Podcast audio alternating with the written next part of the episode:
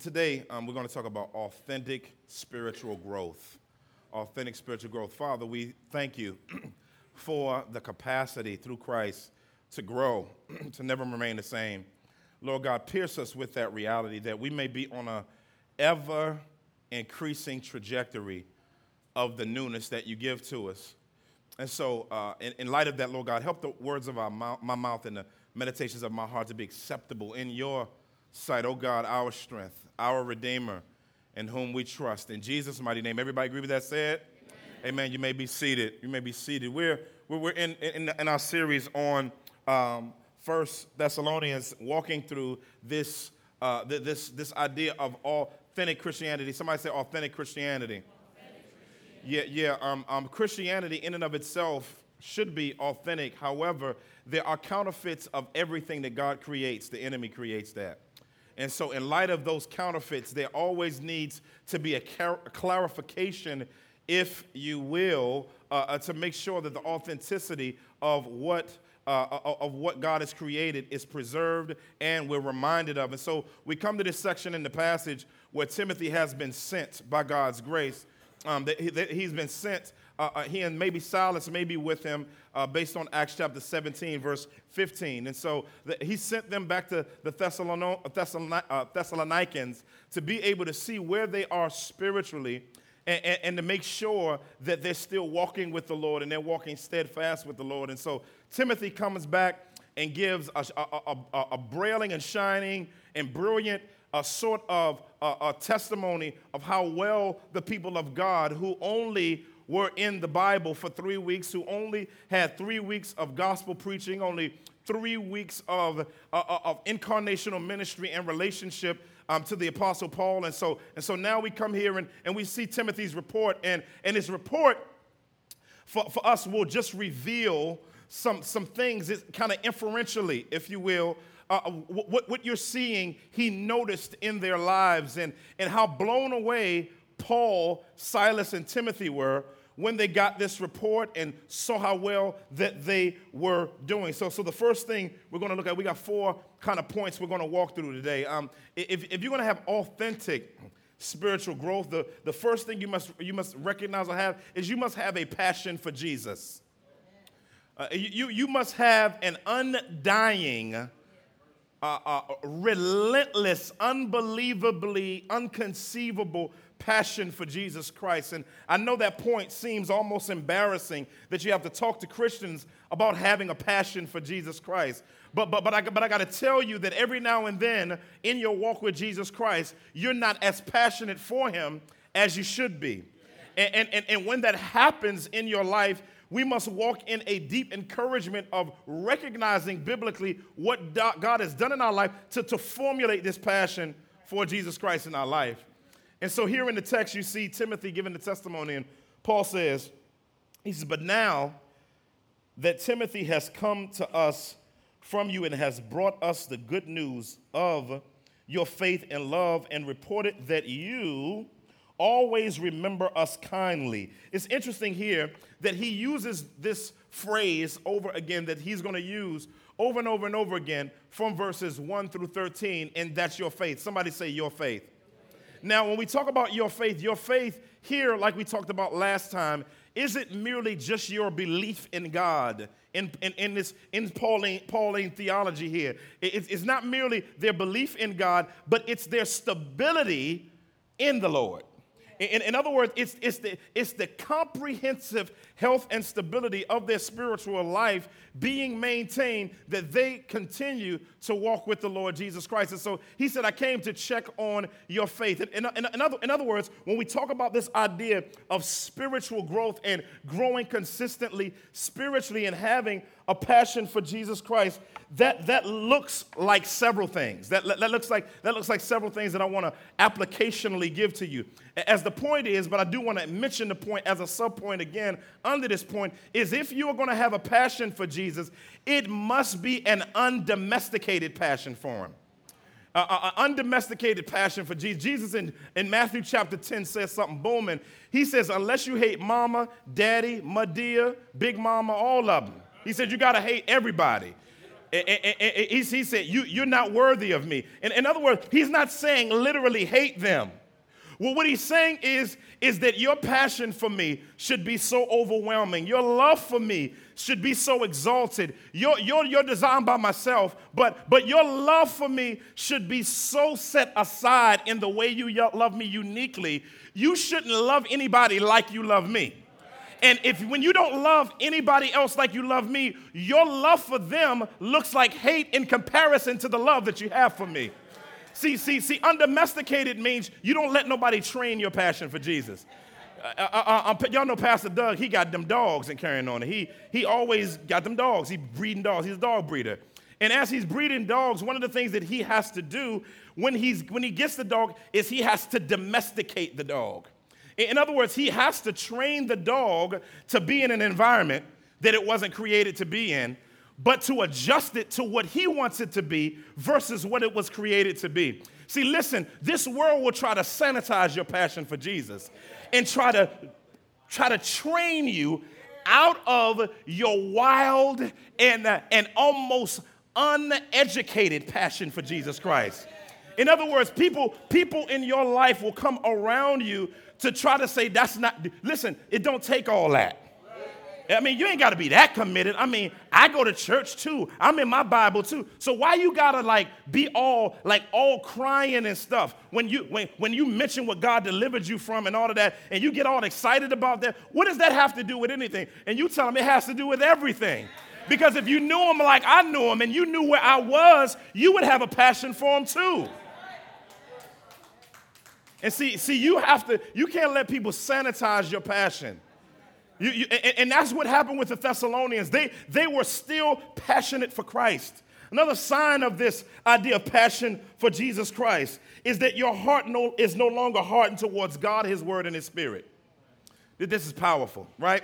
Because these are the things that Timothy kind of found when you talk about stability of faith. Points back to signs throughout the scriptures of the fact that the people of God, that this idea of passion for Christ is nothing new for them. Or for the scriptures. In Ezekiel, I quote this a lot because it's such a foundational passage for Christians. In Ezekiel 36, God talks about us having a heart of stone before we met him. That means your heart was an impenetrable fortress. And in its disconnectedness from God. In other words, you didn't like him, you didn't care for him, you didn't want him, and as a matter of fact, you weren't looking for him. Somebody tell me they found the Lord. You're a liar because he wasn't lost. You were. And so your heart was hardened towards him. And so in order for your life to be changed, in order for you to have the potential for what he wants for you, he had to take that heart of stone out of you and put a heart of flesh in you, or a heart that was penetrable. That heart of flesh just means a heart that is able to be responsive to the word of God, the spirit of God, and God himself. And so people who have a passion for Jesus Christ and who are growing spiritually are responsive to God. Now, there are three ways that they're responsive. They're responsive, number one, to their value system being changed. See, that means that you have to be responsive to the fact, by God's grace, it's booming, that you have stinking thinking. And when you recognize that you have stinking thinking, what you do is you allow your thinking to be changed because of your receptivity to the living God. That's how you grow. If you can't say, I need this file deleted, I need this file deleted, I need this file deleted, and I need this uploaded to my spiritual hard drive, you're not going to grow and you're not going to have a passion for the Lord. Why? Because your thoughts are not his thoughts. But when he gives you the Spirit of God and changes your mind, he gives you the capacity on a very, very minute level to understand his thoughts. But then it's one thing to understand his thoughts, and it's another thing to have a passion for him. So if you're going to have a passion for Jesus, right, the heart and that mindset means mind, emotions, will, as we always say. So this values, now you can't just have theological values because you'll just talk gibberish. So therefore, there has to be a passion, if you will, or an attractional, not an aversion. When I was in psychology, I used to study taste aversions, but a desire and a passion for the flavor of the living God. Let me see if I can make it plain. See, God changes your passions. And when he changes your passions, it treats you a certain way. Now, he doesn't take away your passions. Let me say that again. He doesn't take away your passions. He helps you to redirect them. Now, this is what's interesting with the believers that he was finding out as he was watching them. So sometimes I'm in the airport and I'm walking past and Ben and Jerry's. In the name of Jesus, help me, Father. And I smell waffles. Now, it's interesting. I'm like, I smell the waffle smell from the place because they're cooking the waffles, but it makes me want ice cream. Now, I'm saying, now I'm smelling waffles, but it gives me a taste for ice cream. And after a while of me smelling it and getting used to the fact that I'm smelling these waffles, I know that Ben and Jerry's is somewhere nearby, and that aroma draws me in. I wish I had some help. That aroma draws me in because my passion for it is being nurtured by this aroma. And this aroma is nurturing me, and I got to go somewhere and get something that I like to have a taste for. See, when you know the Lord and you have a passion for the Lord, the Holy Spirit will wave an aroma in your life, and you'll smell the Lord. You say, oh, my God, I got to get into his presence. Why? Because when you have a passion for him, you're no longer rejecting him. You're no longer pushing away from him. You're enduring to walk with him. You're enduring to live for him. And you have his values and you have his passion. And when you have that in your life, you're going to grow. You're going to grow. But also, you know, a person that has a passion for Jesus Christ, these are some practical things that Christians do based on your faith or faith stability here. They repent clearly of the sins they commit. They repent clearly of the sins that they commit. But not only that, they are committed to heaven's agenda. Now this is the beast right here. Because Jesus says in John 6:33, he says, seek ye first the kingdom of God and all of his righteousness, the kingdom of heaven, all of his righteousness, and all these things will be added unto you. When he talks about that idea of seeking the kingdom, it means that every good opportunity or every opportunity that comes my way is not necessarily a God opportunity. And so that means that I don't just seek out my personal passions and follow my heart. I don't follow my heart. Why? Because the heart is deceitfully wicked. Who can know it? So therefore, I don't follow my heart. But the person that seeks the kingdom doesn't look at opportunities. It looks at heaven. And what you would do is you say, God, I don't know whether I'm supposed to be doing this or not. This looks like a great opportunity. But, Lord, I'm just praying to you. Is this you? Is this you? Because, see, if you can't stop and pray, is it you, God? Then guess what? You're following your own heart. And you're going to get to the point in your life where you're going to learn following your heart doesn't work. And so having a passion for God says, my passions don't work. His do. So therefore, I am going to seek heaven's agenda. Matter of fact, Jehoshaphat one time didn't seek the Lord. He said, and he did not seek the Lord his God.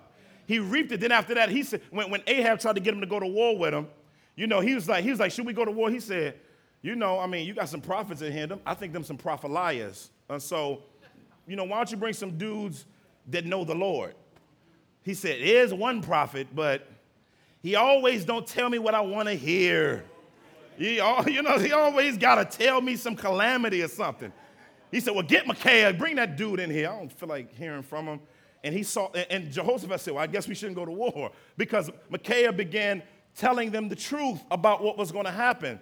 Why? And this is what happens when you have a passion for God. When you hear the truth, you respond to it. In other words, you don't let your personal passions become your personal preferences before God's biblical principles.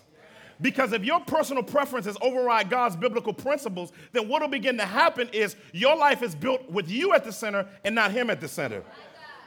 And so what Timothy found when he went to the Thessalonians was a people that had a stable faith. But not only a stable faith, they had a stable love. Stable love. He said, your faith, in the latter part of the verse, he says, but now that Timothy has come to us from you, and has brought us the good news of your faith and love. This love is, again, affection for Jesus. And so these affections for Jesus, see, when you have affections for Jesus, it gives you two really strong things in your life when it comes to agape. Agape, we always think of agape as God's unconditional love for us, which is true. But an expanded and even practical meaning of it is simply means to obey God. Jesus says, if you love me, you will keep my commandments. In other words, you won't rewrite what I say. You'll swallow the bigness of the pill of what I got to say. I remember my wife gave me this multivitamin pill, and that thing I thought you should give to a horse. I mean, John was so doggone big, and it was nasty. But I knew that I needed to eat the pill, and so I filled my wife with water and swished it around like this, then put the joint in there, and then helped it to go down. Even though it was difficult to go down, I knew that it was for my good. When you look at the word of the Lord, and when you look at the God's call on your life to be obedient to him, love here is not just the mushy, I love you, Lord, and you love me, and we love each other, and we're going to run off in the wilderness with each other with our arms crossed, and it's going to be a slow scene, and the wind is going to be blowing, and your hair is going to be going back, and mine. That's not what it's talking about here. It's talking about grimy obedience. But guess what it also talks about? When you love the Lord, you'll stay places you know you're called, but you feel like leaving. Listen, you ever been somewhere where you wanted to, you said, now, I'm just saying, God, you know, I'm here because of you. Ain't no other reason. I'm right where I am. But what's beautiful about walking with God, when you love him, you won't let your love for situations override your love for him. Why? Because you hate your situation, but you love him. And therefore, it makes you stay somewhere and even love being there, not because you like where you are, but you like who's with you where you are. And that's where the Thessalonians were going through trials. Saturday, Sabbath, they went in the synagogue, Paul and them preached, boom, trusted Jesus Christ as Savior. Sunday, they was going through hell. Yeah. But guess what? They stayed in the situation. Yes. They stayed in the situation, and that's powerful because love of the Lord, loving Jesus makes you weird. You become real kooky because you do things that people wouldn't normally do. Why are you doing that? Because I love the Lord. You're like, you love the Lord, so what does that have to do with anything? But if God is love, it's interesting when people pontificate on the love of God. You ever met somebody where they reduce God to love only and forget about holiness and grace and all of that?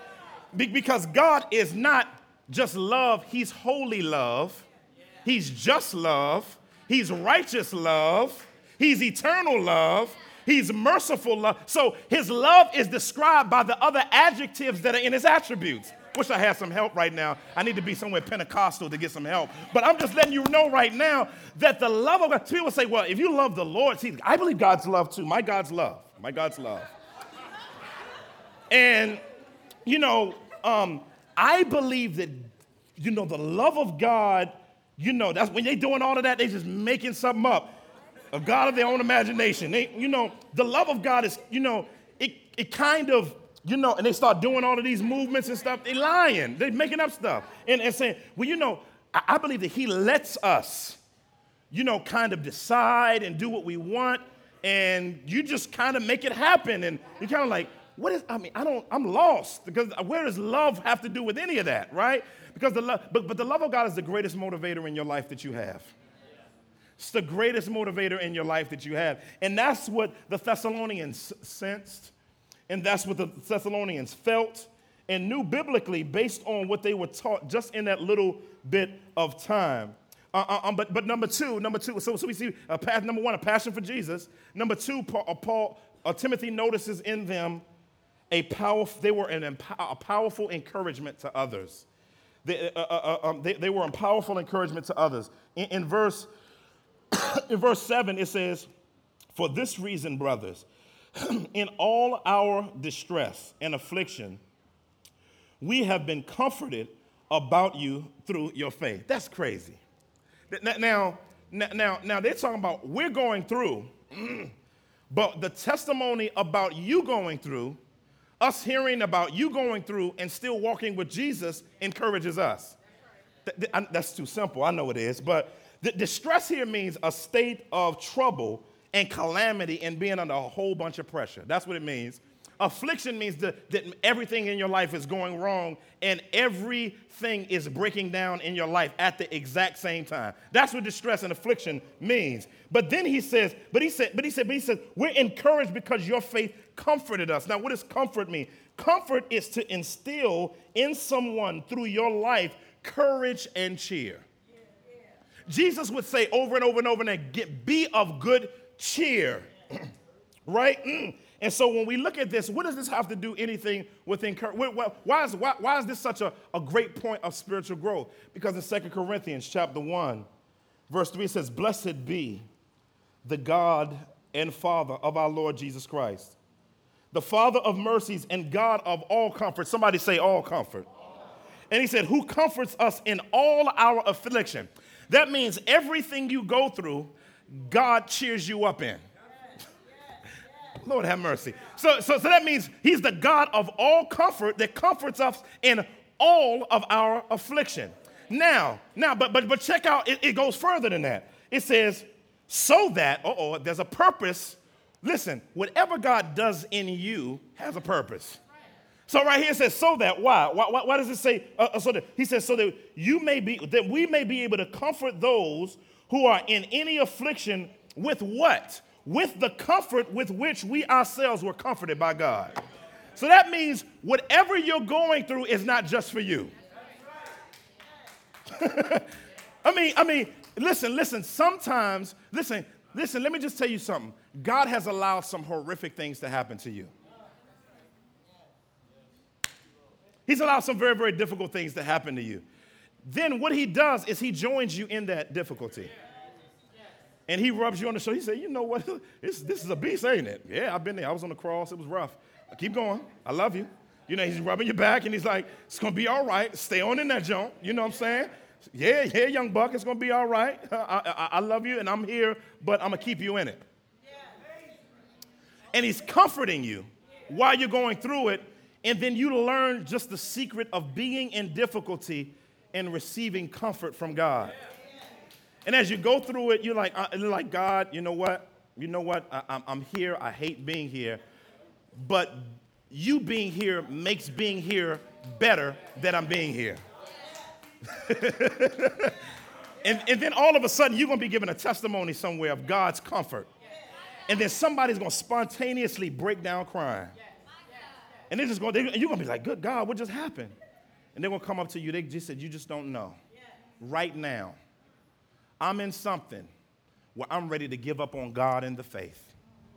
But when you told me about the comfort of God in your life, yes. I immediately felt the peace of God just flow into every area of my soul. I don't watch too much Christian TV, but I love me some CeCe Winans and I love me some Donnie McClurkin. You know, I don't care what y'all say. I love both of them. Donnie take me in the Holy Ghost realm, right? I love me some Donnie. Donnie be in the spirit, so leave Donnie alone, right? But Donnie began telling his testimony about being raped by his uncles. He said his uncles gang raped him. Now, you got to understand, when I heard that, it took me back to when I got molested. So I got molested by my next door neighbor. So I'm sitting there just like going like this, just struggling with it and working through it. And he just began talking about how difficult that was for him. And then he began to talk about how God comforted him. Comforted him in it. And I don't know, strength came from somewhere. Let me tell you something. Listen, some of y'all need to admit that you're going through difficulty. Because some of y'all are in denial. Because God can't comfort people in denial. You can talk about, I don't receive it. I don't receive that. I rebuke the devil. What are you talking? I don't receive that I'm in this situation. I know hell is breaking loose, but it's not really happening. It's like you can speak all of the speaking and talking you want to. You're still in the difficulty, and you ignoring it is not faith. Ignoring reality is not faith. If God would have ignored reality, he would have never sent Jesus to die in reality. See, the cross points us to the fact that God likes facing issues. See, God is a confrontational dude. You know what I'm saying? And see, in your life, if you're going to grow, you're going to need to confront your passivity towards the difficulty that you went through. Because if quiet as it's kept, some of y'all pissed with God. Quiet as it's kept, some of y'all really, really mad at God, and you don't want to admit it. That's why you won't face it. But God doesn't comfort people that don't let him know they need his comfort. He's a gentleman. He's a gentleman. He ain't going to force his way in. You just listen. You say, listen, you tell God, you admit it and lay your brokenness before him. You better learn to lay your brokenness before him, especially y'all dudes. Because quiet as it's kept, some of y'all are a bunch of suckers the way you handle circumstance. Open up your heart to the living God. Stop punking out with it and say, God, I've been struggling. I've been struggling, and I need comfort. I don't need no comfort. No man, ain't no man gonna be touching me. I ain't gonna be. No, you need God's comfort. It's not effeminate to receive comfort from your king. Everybody needs the comfort of their God. Everybody. And when God comforts you, he heals you in that comfort. And when he heals you in that comfort, you can dispense what you received. Because whenever God gives something to you, he fills you with it. And he overfills you so that you have more than you have enough for you, and you got something for somebody else. That's the way it works. That's the way it works. So you got to admit everything. Everything. And that's what the Thessalonians did. You know, new believers, I love them because they're clumsy. These believers probably come, they probably was just like, you know, man, I don't know, I just was doing something, you know, and they just talking, you know what I'm saying, and dealing with issues. Why? Because they're newbies and they haven't gotten so holy that they've created ways to ignore reality. Because, see, some Christians aren't really, you've been a Christian for a long time, but you've matured in your ability to do a cover-up. You kind of like got CIA Christianity, you know what I'm saying? You like a, you know, private, you know what I'm saying? See, some of y'all need to be a detective in your Christianity. That means you go looking for stuff. I got to move, man. But I'm just telling you, when God, he's the God of all comfort. That means there's nothing in your life that he can't comfort. Any area in your life that's shattered and broken, God is enough for it. He's enough. He's enough for anything in your life. So him being the God of all comfort, the Thessalonian believers began learning this. And they didn't even know that they were doing it. It was just bleeding out of them because they were growing spiritually. See, sometimes when God grows you spiritually, you don't know where you are. You just bleed it because that's who you are. And then it does stuff that you didn't know it was doing. And sometimes God won't let you know that you were doing it because when you find out you were doing it, you'll become prideful about it. So he keeps it away from you, but he impacts others' lives. And then they testify to the glory of God, not the glory of you, that he did it through you for them before his glory. And so, y'all say, why are you talking about suffering every week? Because it's in the text that I'm getting in. Like, I ain't trying to talk about suffering all the time. I don't really like it. But when the Bible talks about it, I got to talk about it. And so, the God of all comfort, Paul. Now, this is what blows my mind, though. This is the Paul. Now, Paul is not like this is Paul, right? Pharisee Paul. You know, Pentateuch memorized Paul. Study in the courts of Tyrannus, Paul. Seeing the resurrected Jesus. Paul, now let me just tell y'all right now, if I see the resurrected Christ, ain't nobody gonna be able to tell me nothing. You know what I'm saying? He saw the resurrected Christ. I mean, I'm like, what you gonna teach me? I saw Jesus, dog. You know what I'm saying? Like, you ain't telling me. But it's interesting. He's planted churches and done all of these different things. But the comfort that God was giving the believers was powerful enough to minister to the Apostle Paul. That's what's so powerful about that. Is that God used those new believers as a conduit for comfort of a guy who had a whole bunch of theological weightiness and a lot of work under his belt, but in the midst of all of that, he still needed the comfort of the living God. Let me just tell you something. No matter how much you know or think you know, you never graduate beyond being comforted by God. You never graduate from that. and that means every stage of your life you're going to need it. And I don't know what it is. I'm trying to get off it, but it's I don't know what it is about when God, when you know for a shadow of a doubt that God has intervened. I'm not talking about money in the bank. I ain't talking about none of that. I'm just talking about in you, in your heart, when you know, when you're to breaking points. See, I'm talking because I've been there. And you're at breaking points in your life, and the Holy Spirit just comes in. You can't explain it. You can't blame it on a podcast. You can't blame it on a classic book you read. You can't blame it. You can't blame it on anybody but God. And listen, he'll do that. I don't know who this is for today, but I'm just letting you know that you should recognize that God's comfort is a very, very powerful thing. Next thing, third thing, got two more points and I'm out your way. Next thing you see Paul talking to the people of God about signs of their spiritual growth, or authentic spiritual growth. Next one is a commitment to the lordship of Jesus Christ. This is the beast from the Middle East right here, because when you look over in the verse and you look at verse 8, it says, "For now we live." So Paul's like, "Dad, I'm being rocked right now by God's grace in you guys' lives." Then he says, "If you are standing fast in the Lord." Now, to be in the Lord means to be under the Lord. Let me say that again. Y'all didn't get that. To be in the Lord is to be under the Lord. Now, you don't make Jesus Lord. See, in order to make Jesus a Lord, you have to be the King of the universe. The Bible says God has anointed him both Lord and Christ. God has bestowed upon him a name above every name, that at the name of Jesus, every knee shall bow, every tongue will confess that Jesus Christ is Lord to who? Glory of God the Father.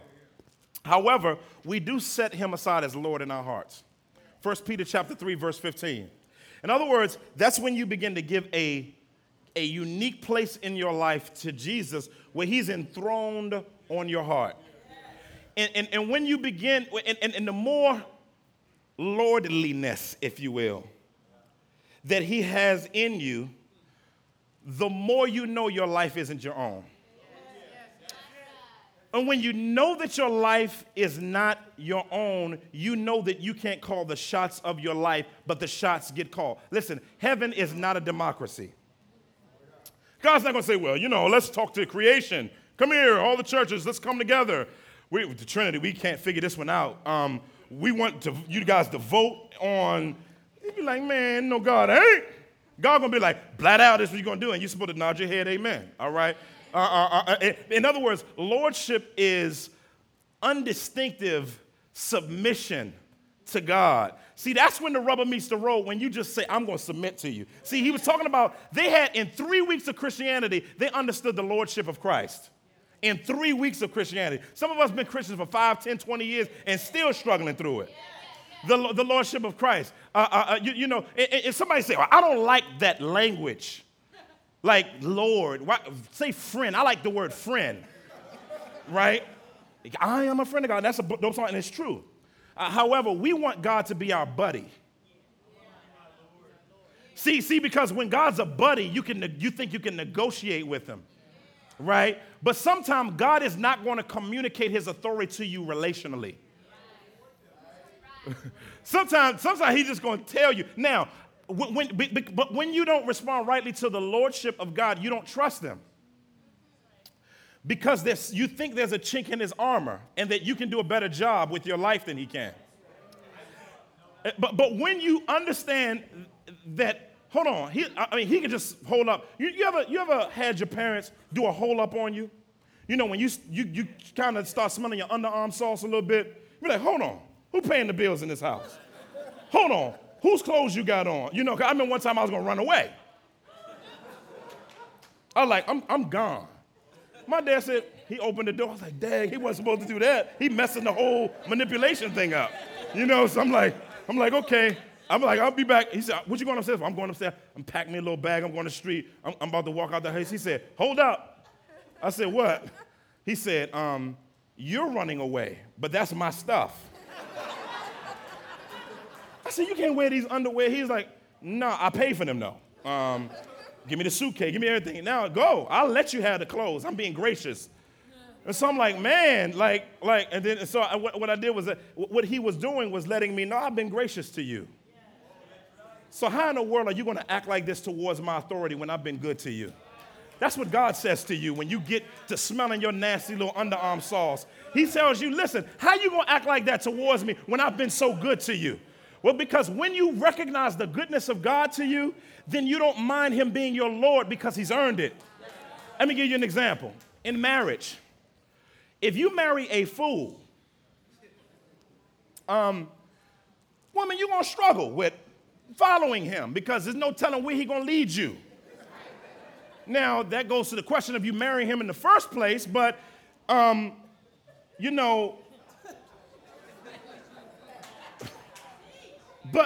believe, like the last three business deals you tried to do ain't work, so I don't know if you want to follow that, right? And so what begins to happen, though, is if you get a man, let me tell you something. If a man follows Jesus, he prays about every decision, gets on his knees. Some of the women say, all right. He exists. He exists, ladies. And so prays about decisions, and the wife sees a track record of God being with him when he makes a decision. She doesn't mind following him because she know God is with him. See, when you because you can trust where you're going because you know he's trusting in the one that's the author and finisher of your faith. Now, apply that to the actual author and finisher of your faith. Why not follow him like that? See, some of y'all need to sell out. Sell out. What you got to lose? Because you're going to lose. Earth is going to lose everything anyway. So what do you got to lose? Sell your life over. Because he's already bought it. Give it. Everything in your life to Jesus. Just, I don't know who I'm saying. Give it. Stop wrestling and tasseling and just say, God, I surrender all. I surrender all today, God. I give up my pettiness.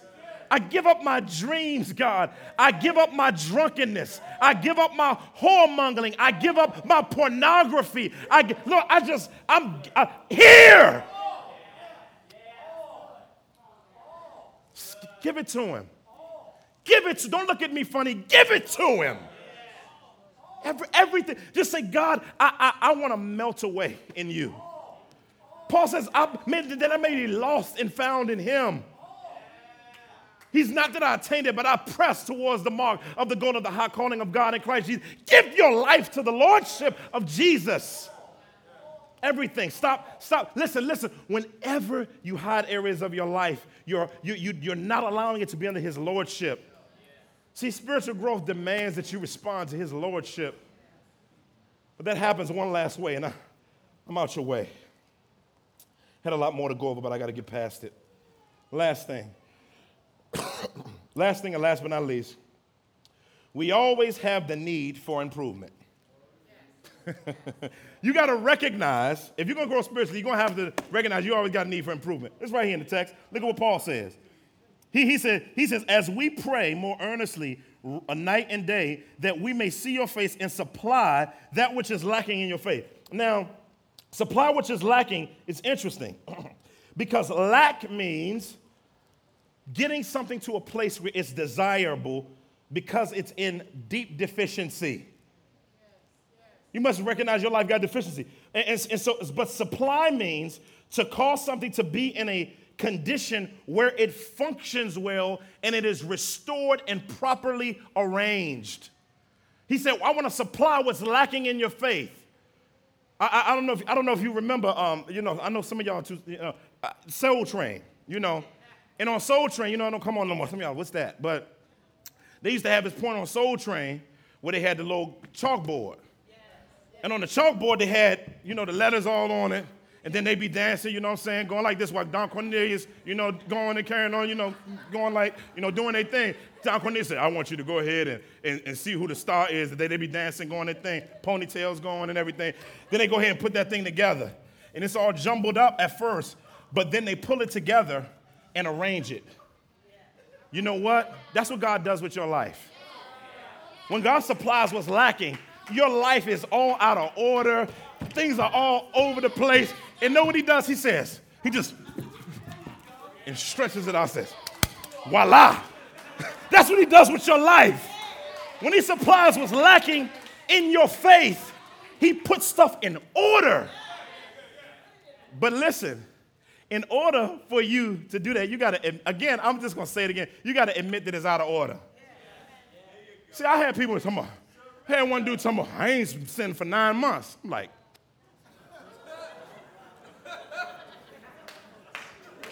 I'm like, you lying. I said, you just sinned in what you said. I ain't sinned for 9. You like, wow, you're lying. Right? But again, in order to have your life rearranged, you have to admit that it needs it. And so Paul says, I want to supply what's lacking in your faith. It's not in belief, but in the structure and stability and spiritual growth of your life as you believe. And that's what's beautiful. You need to let the Lord rearrange your life today. Let him rearrange it. Because some of y'all are scrambling in human energy to do what it only takes heaven can do. Some of y'all are just scrambling, trying to get it done. And you don't understand why it's not happening. Because you haven't involved the king in it. Haven't involved the king. Listen, the king. I told you he's a gentleman. He will whoop you, but he's a gentleman. He said, I want to put it in order. One proper order of life. And so I'm about to close, but I'm just praying for us today that we would be real. I y'all know me. I don't have a lot of formality to me.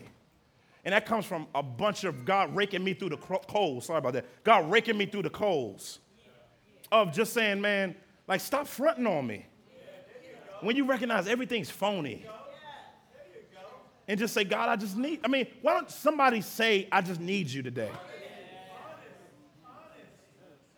You come to church every week.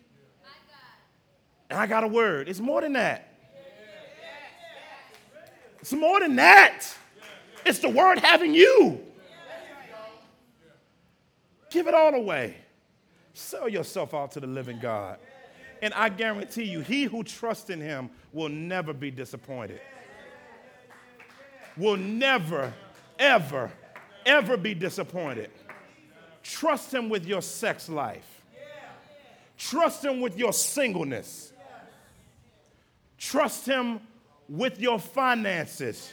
Trust him in your marriage. Trust him in your role. Trust him in your job search. Trust him. Trust him. Trust him in every area of your life. I'm gone. Father,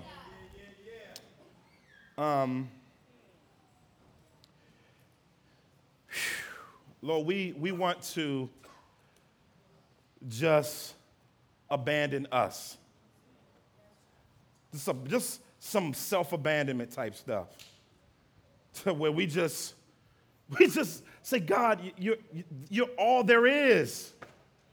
Just, Lord, like we're that's why you had to say, come to me, all you who are heavy laden. You know why? Because they were fatigued trying to get a righteousness that only God could give through you. And God, we've been doing things on our own, trying to run our own life. I don't care where we are in life. We need you. God, help us to starve ourselves of these empty passions and return to the one who's the true, passionate one, who can make everything all right. In Jesus' name, amen.